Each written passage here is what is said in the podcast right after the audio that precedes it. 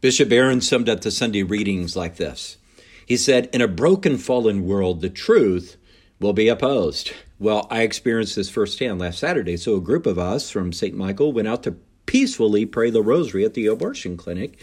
There were a large number of people there from Our Lady of Unity, our sister parish, and some teenagers from St. Thomas Aquinas. Well, we were opposed. We were surrounded by a handful of people who began to mock us. They had a megaphone and began shouting profanities at us. One woman was even dressed up like a devil. There was a man out there who began blasting satanic music at an ear piercing level. So we were met with anger and hatred and vehement opposition as we stood for the culture of life. The truth is going to be opposed in a fallen world. Can you imagine in academia today proposing that there is right and wrong, that there are moral absolutes, that there is objective truth, believe me, you're going to find that you're opposed. Moral relativism has overtaken our educational system.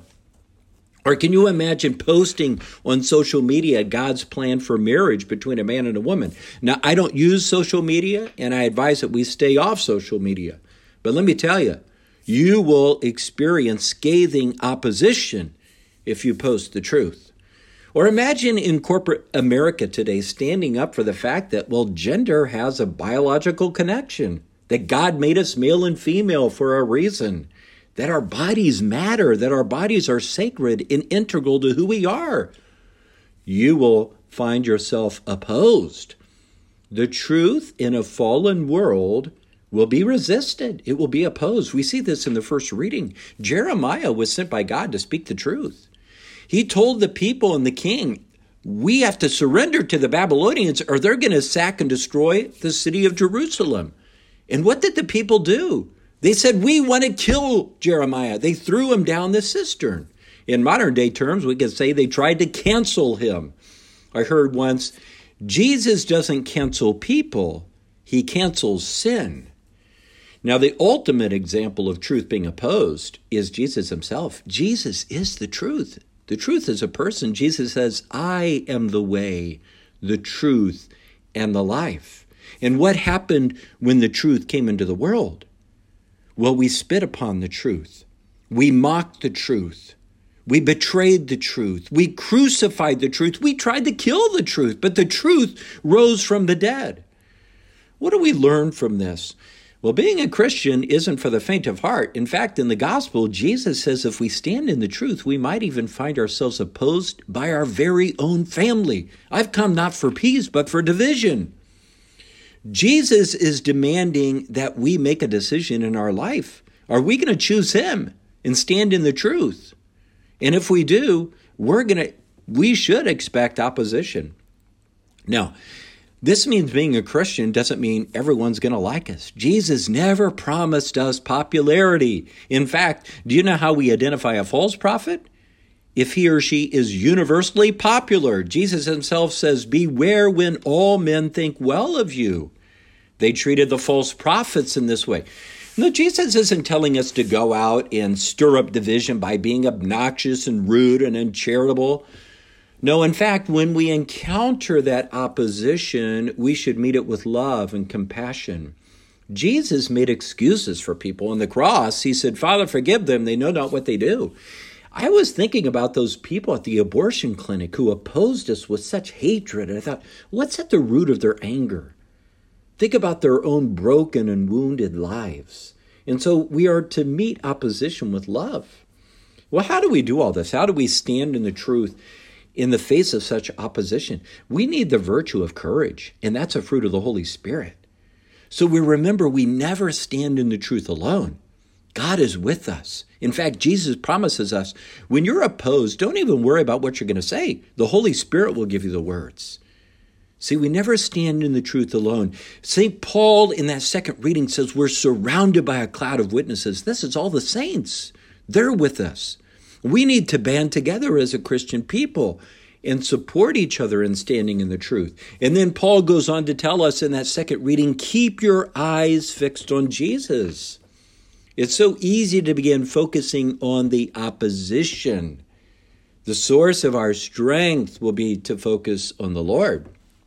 Now, so far I've focused about standing in the truth, but I want us to reflect for a moment on this. How do we receive the truth? When the truth breaks into our own lives, how do we receive it? Now, in God's love and mercy for us, He's going to send us those prophetic voices that perhaps are going to point out sin in our life or ways that we can grow and things we need to change. Or maybe God's truth will break into our lives as we read the scripture. It can pierce us to the heart and reveal the truth of something we need to change in our lives. Well, if we're honest, because of our own fallen nature, we might find that we ourselves are opposed to the truth. It's easy to become defensive when people point out something we can do better or change.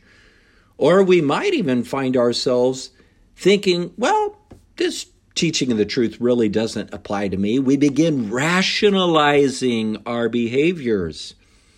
Or we might even start thinking, well, this can't be that bad. Everybody's doing it. This is why pride is such a deadly sin because it can blind us to the truth. And we can fail to see the things we need, even need to change in our lives. Now, in the gospel, Jesus presents the divine truth in a very challenging way. He says it's going to be like a purifying fire. In fact, in the Greek, Jesus is saying, I want to cast a fire on the earth. So the fire of God's truth is going to purify and renew us. Think about a forest fire. You know, fires can be very destructive, of course, when they get out of hand. But forest fires are also vital because they purify and cleanse the forest. Do you know fires burn away the dross, the underbrush, all the dead wood? They cleanse the forest and they bring about renewal.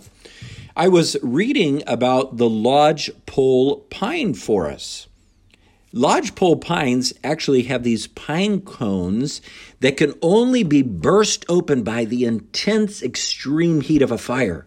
And when those pine cones burst open, they release seeds and new pines begin to grow.